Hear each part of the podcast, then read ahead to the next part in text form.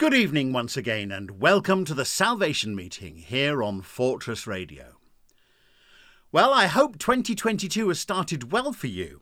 It's been a bit of a whirlwind here in the Harry House, but we're daily refreshed and sustained by the love and grace of God, and I hope most sincerely that it's the same for you. It's nice to let you know that after my health problems in 2021, I'm now able to recommence a more regular ministry here on Fortress Radio. And from this month, you'll have noticed that I'm to be responsible once again for bringing to you the meetings at 6 pm UK time for the first three Sundays of every month. Please continue to pray for my ministry and that God will keep it going for a long time to come. Of course, if you have a favourite song or a band or songster piece you'd like included in a meeting, please let me know and I'll see what I can do. And of course, testimonies are always very welcome indeed and much enjoyed by listeners who always receive such a blessing from them. Let's get our meeting off to a great start then tonight with song number 241. It's one of those all time favourites, and can it be that I should gain an interest in the Saviour's love? The only point of debate with this song always seems to be the choice of tune. Well, I think in my previous 51 meetings here I've used both Cardiff and Sagina, and they really are both great tunes. But we're going to use Cardiff tonight. If just so that I can sing that echoing phrase, My chains fell off in the third verse. Hallelujah.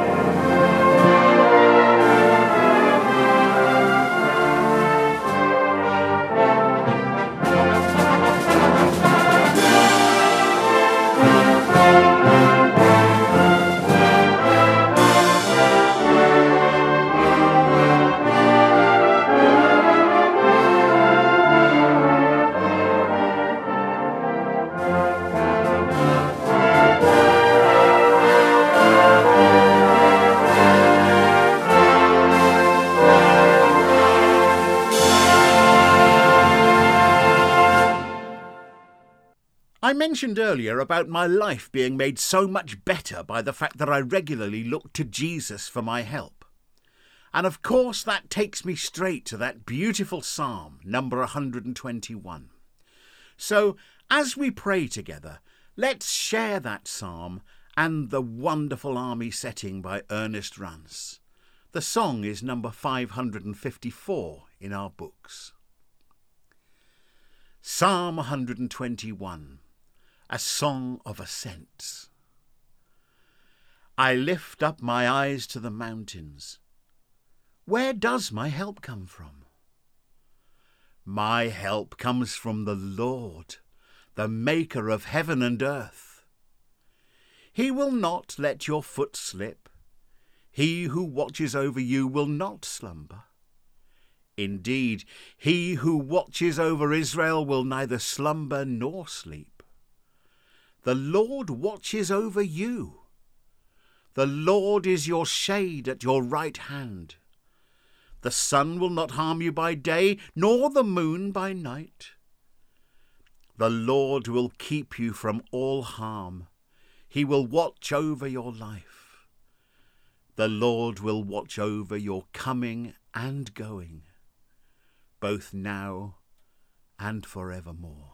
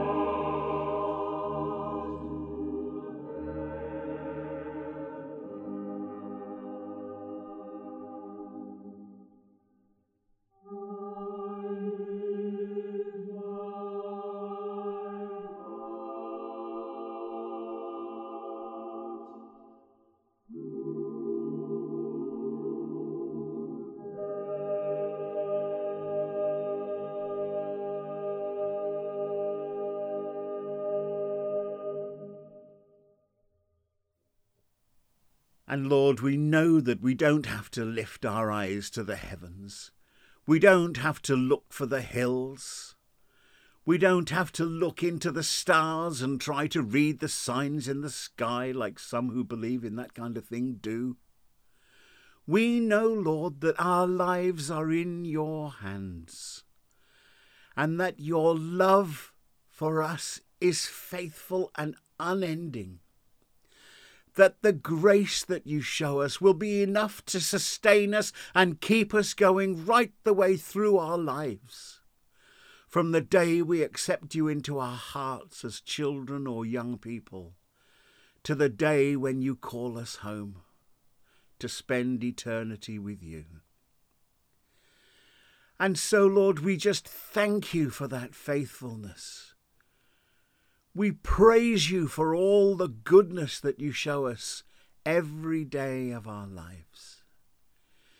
Be with us this evening as we share this time of fellowship together, and help us to be challenged, to be blessed, and to be inspired by things that we hear so that we can go out and be better representatives for you in the world and to the people who we meet each day. Hear our prayers, O Lord. Amen. As usual, it's time now for a song from the Singing Company. Now, this is a song that I enjoyed singing when I was a junior soldier. I was in the singing company at Heckmondwike with the lovely Linda Thompson, Camborne under Winnie Wills, and in Tunstall with Betty Perry. I must admit that I did forget this song completely, and I didn't think about it for years, until I was reminded of it a few years ago. Since then, I've even recorded it myself, and I use it regularly in my cafe church shows that I often undertake around the country written by Norman Howe and Robert Redhead. This is the Clydebank Singing Company with I'm Surprised.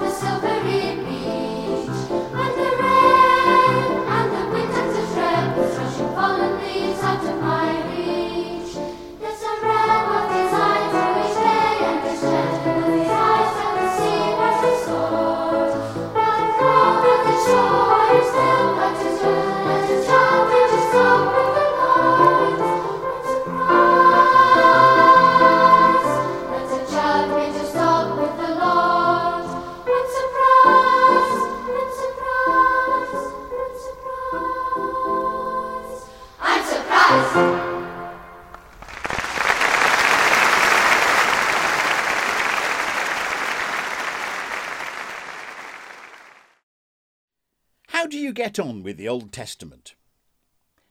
It's never the easiest part of the Bible to study, is it? Well, I love the old stories. and the stories of Israel's history.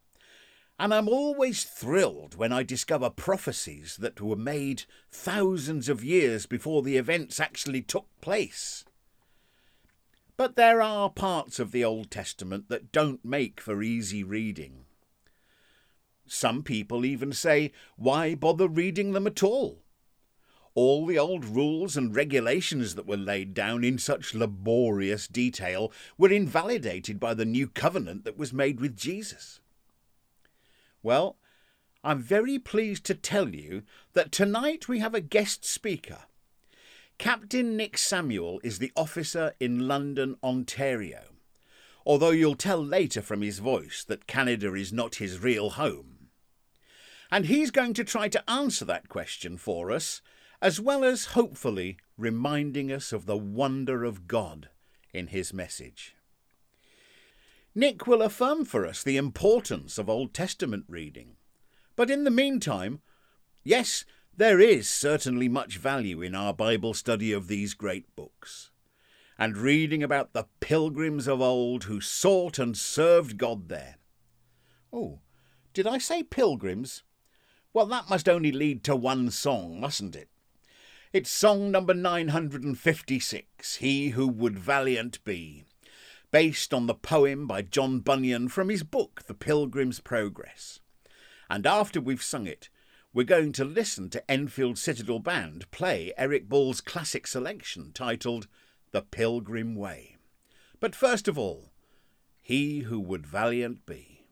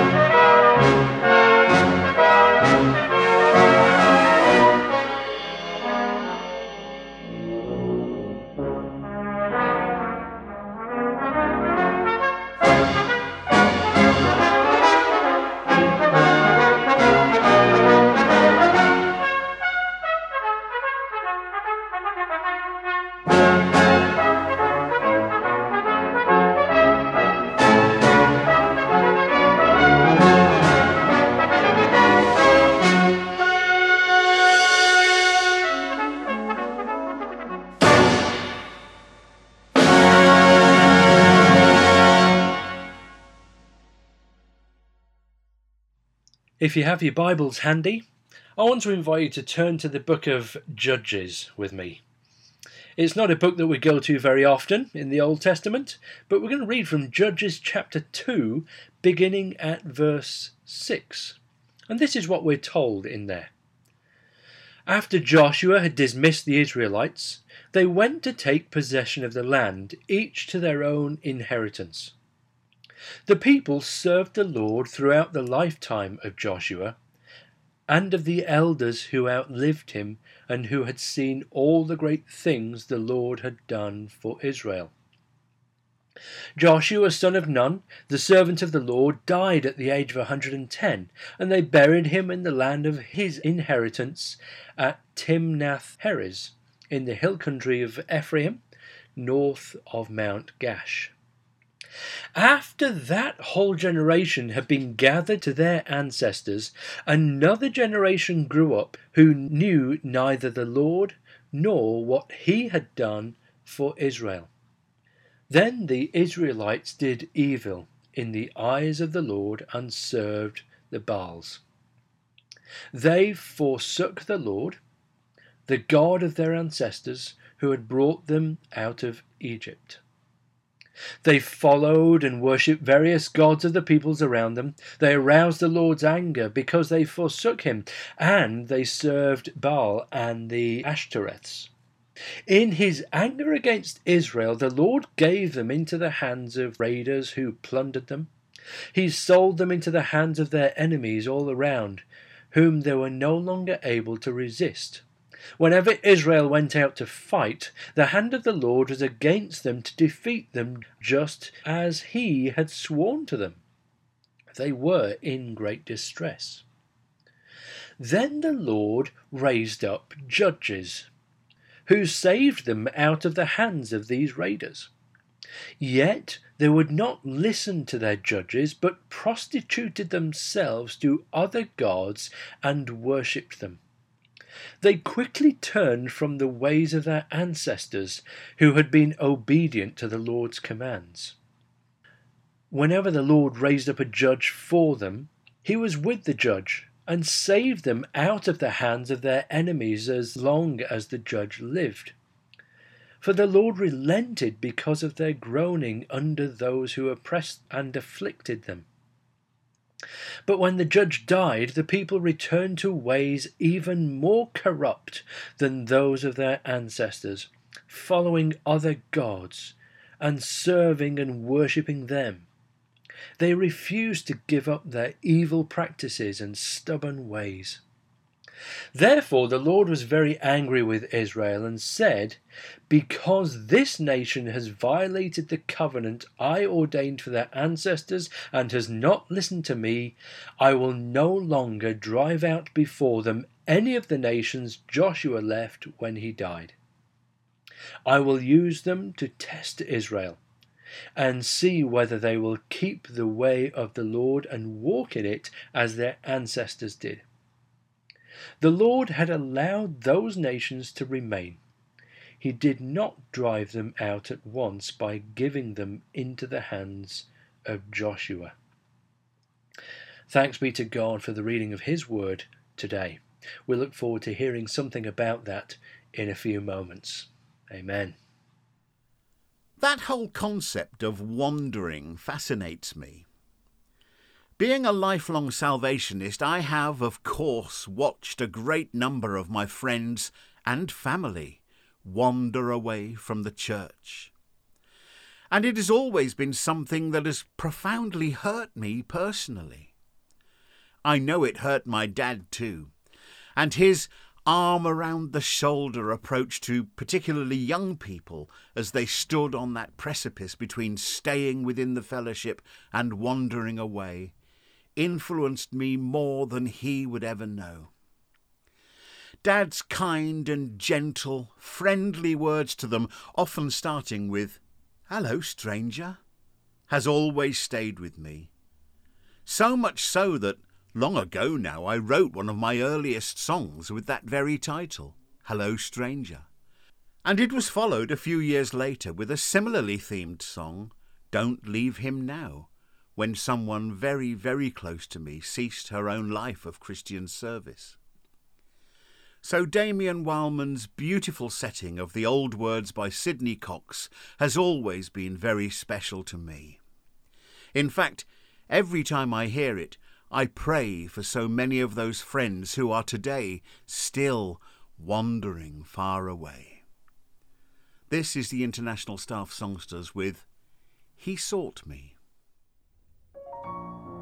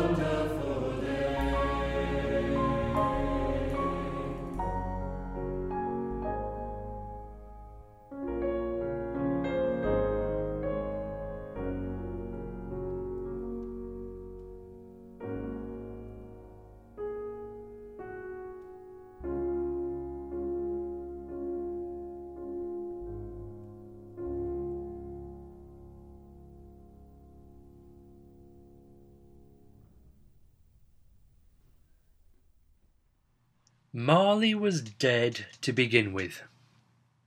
That's probably one of the most famous opening lines to a book, and I wonder how many of you already know exactly which book it was.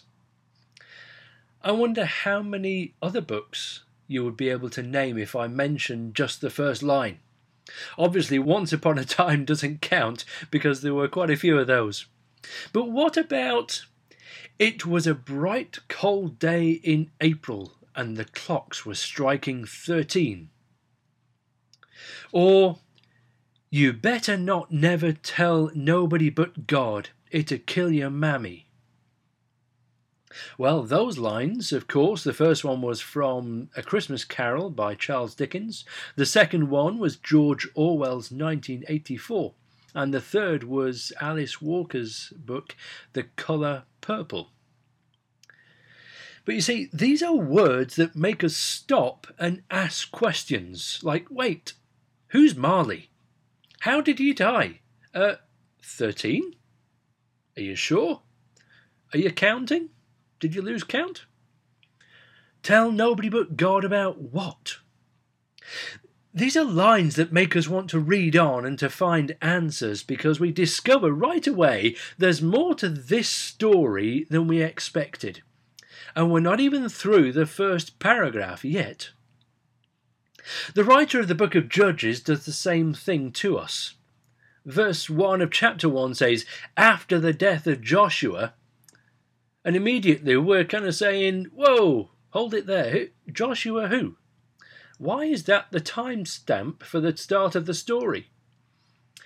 And interestingly, if you go to the start of the previous book, the book of Joshua, that begins After the death of Moses, the servant of the Lord, the Lord said to Joshua, son of Nun, Moses' aide, Moses, my servant, is dead. Now you go and.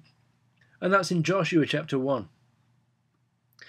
You see, we might occasionally recall the great stories of those Old Testament heroes in Judges Deborah, Gideon, Samson, especially as we gloss over some of the gorier details for Sunday school.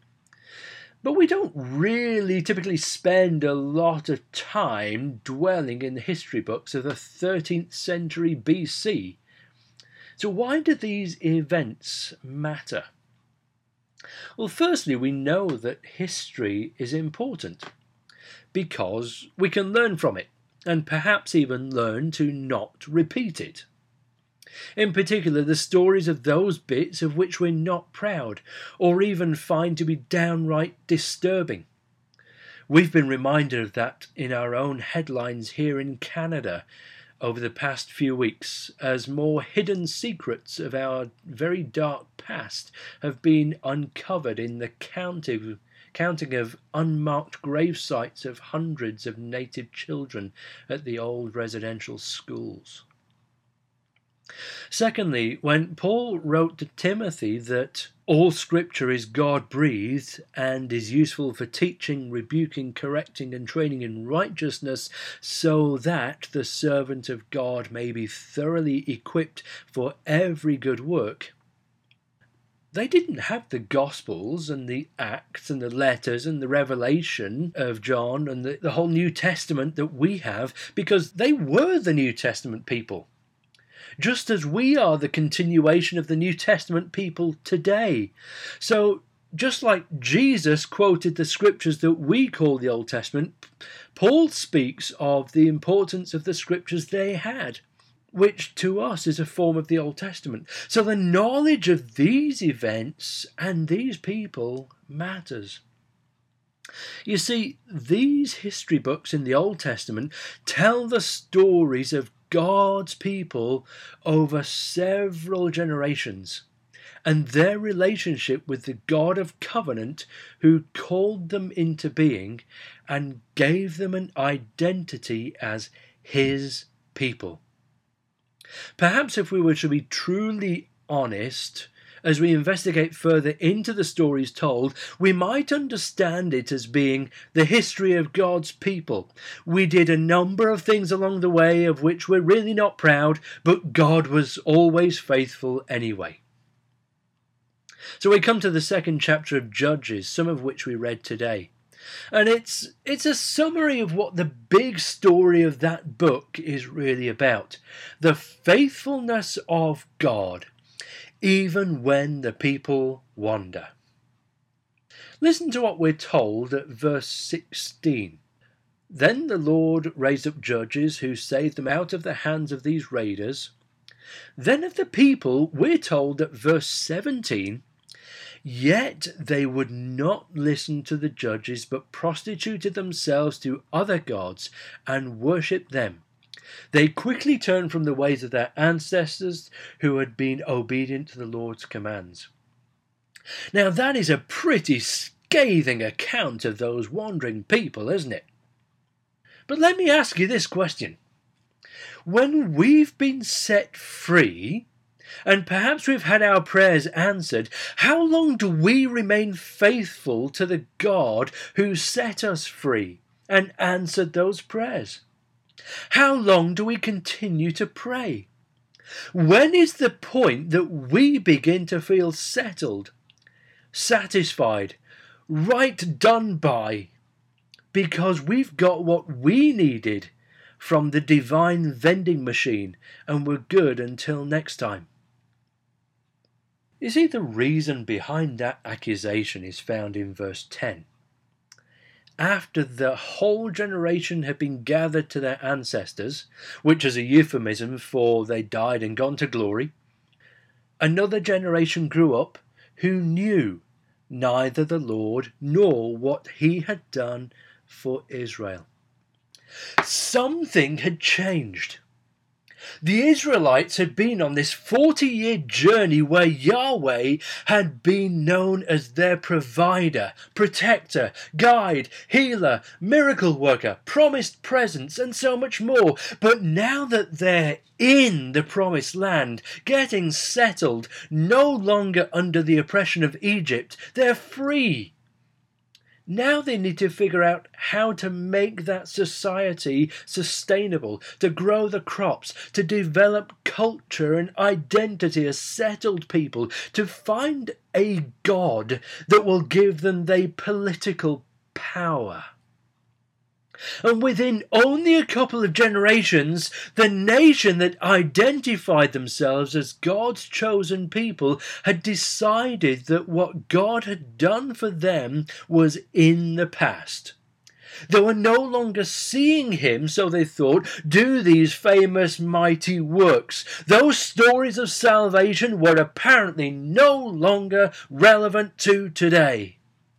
And as they looked around the Canaanite culture for what was going to help them, they they may have pretended to be appalled by what they saw, but secretly there was there was something so alluring, attractive about that lifestyle.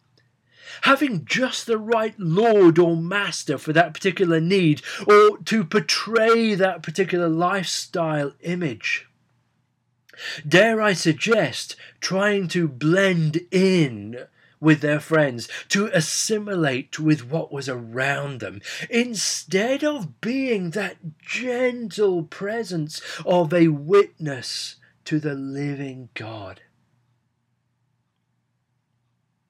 You see, as we excitedly anticipate the potential feeling of freedom after the lockdowns of a global pandemic, allow me to share with you this analogy written by the three authors of the book Preparing Sunday Dinner. I confess this is written from the North American angle, but I suspect that it certainly applies in many other places as well, including the UK. They write Some observers say the shopping mall has replaced the church as the place where people gather on weekends as the church was the centre of life in an earlier time, the mall has come to stand at the centre of people's lives. Traffic and road patterns converge not on churches but on shopping centres. Typically, malls are constructed in cruciform shapes. High vaulted ceilings suggest transcendent reality Large colourful banners and seasonal floral displays are prominent features in both. And any decent sized mall seems to have a fountain, the secular equivalent perhaps of the baptismal font. The analogy continues with comments about the meeting places of all ages, the appropriate music, the seasonal events, the greeters, the tithes and the offerings at the checkout, and the ritual blessings as we depart with have a good day. Before making this observation, nearly everyone who has ever gone shopping knows the experience of coming home empty handed. We wanted something although we may not have known quite what it was, and we came home with our desire unsatisfied. Now, don't get me wrong. Shopping malls themselves are not wrong or evil or anything along that route. I'm not going down that route. And shopping is not wrong either, even if it's not on the top of my list of favourite pastimes. We need to eat, we need to be clothed, we need to have certain items for our homes and families. That's life. And we need our work. But can we honestly ask ourselves the question what is the desire that we're trying to meet in our lives when we already have so much and we're still not satisfied? When God doesn't seem to meet our requests and answer our prayers when we want Him to, do we remain faithful?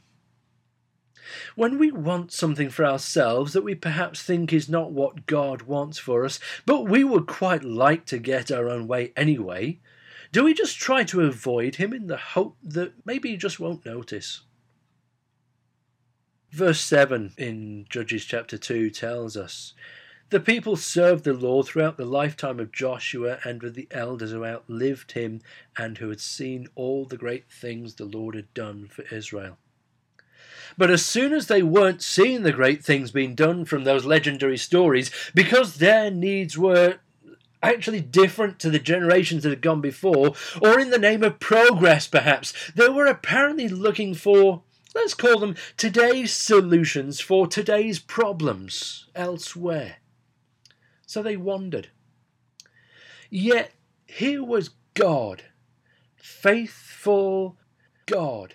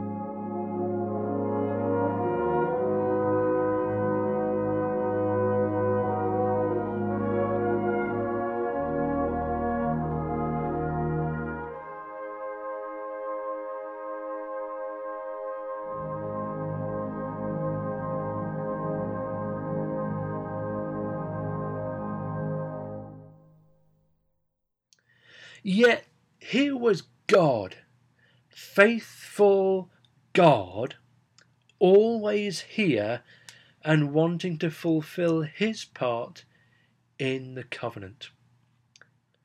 Look with me at verse 18. We're told, Whenever the Lord raised up a judge for them, he was with the judge and saved them out of the hands of their enemies as long as the judge lived. For the Lord relented because of their groaning under those who oppressed and afflicted them. The book of Judges details in particular the years where, after the Exodus with Moses, arriving in Canaan with Joshua, and those few years of getting settled, the descendants of Abraham wanted leaders. And so God appointed judges, not judges as we imagine them, sitting in court sessions with fancy robes and wigs, but they were simply more like community leaders or rulers, appointed people with authority. And these were the rulers for Israel for a few generations until they decided that wasn't enough and the people wanted to look like everybody else and have a king, at which point God appointed Saul to that task in 1 Samuel. We'll discover something more about that another time, perhaps. But here is what really happened. The people of Israel, now in this settled land, missed out. They missed out on so much that God was desperately wanting to give to them simply because they thought that He was merely the stories of the past the God of the previous generations, the God of our parents and our grandparents. And life is different now. We should be able to enjoy our freedom. I know my rights. Remember that rights don't make it right, as I mentioned that. But time after time, he rescued them. Time after time, he provided for them. Time after time he protected them. Time after time he kept his promises. And time after time they wandered back to whatever. And God still does that today. And we still do that today. But let me remind you of this. Even when we wander, God is still faithful. Friends, we are a people of God with a remarkable story to tell. A story of love, of sacrifice, of redemption, of healing, of hope, of eternity. It's a story of thousands of generations. But just as importantly, it's a story of you and me experiencing that salvation today. So I ask you, are you paying attention to what God is doing and saying to you right where you are? What are you missing out on because of your own stubborn wandering? Are you enjoying the earthly chapters of your eternal life in the presence of God now, or are you hoping for a late admission with a discount sometime along the way? The problem with that waiting is that the welcome home is already paid for. And if we don't take it, we're the ones missing out. You might be saying, but that's all for somebody else, not for me. Yet there's a promise of Jesus in John's Gospel that tells us otherwise. And you probably know this verse, so I invite you to say it with me. For God so loved the world that he gave his one and only Son, that whoever believes in him shall not perish, but have eternal life. Why? All because God is faithful and invites his wandering people home with wide open arms.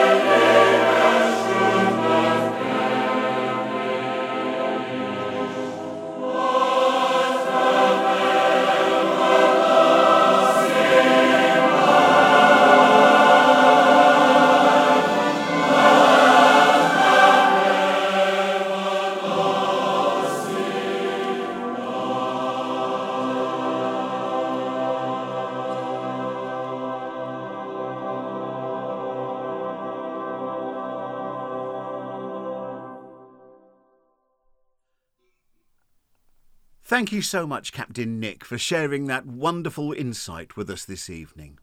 And thank you, Lord, for being indeed our faithful God. As Nick said, the children of Israel were always wandering away from God. And that brought a song to my mind with which we're going to end our meeting tonight. It's number 907, and that is Rufus McDaniel's Since Jesus Came Into My Heart. And of course, one of the verses allows us to affirm that we have, once and for all, I hope, ceased from our wanderings and going astray. May God bless you all this week and in all you do for Him.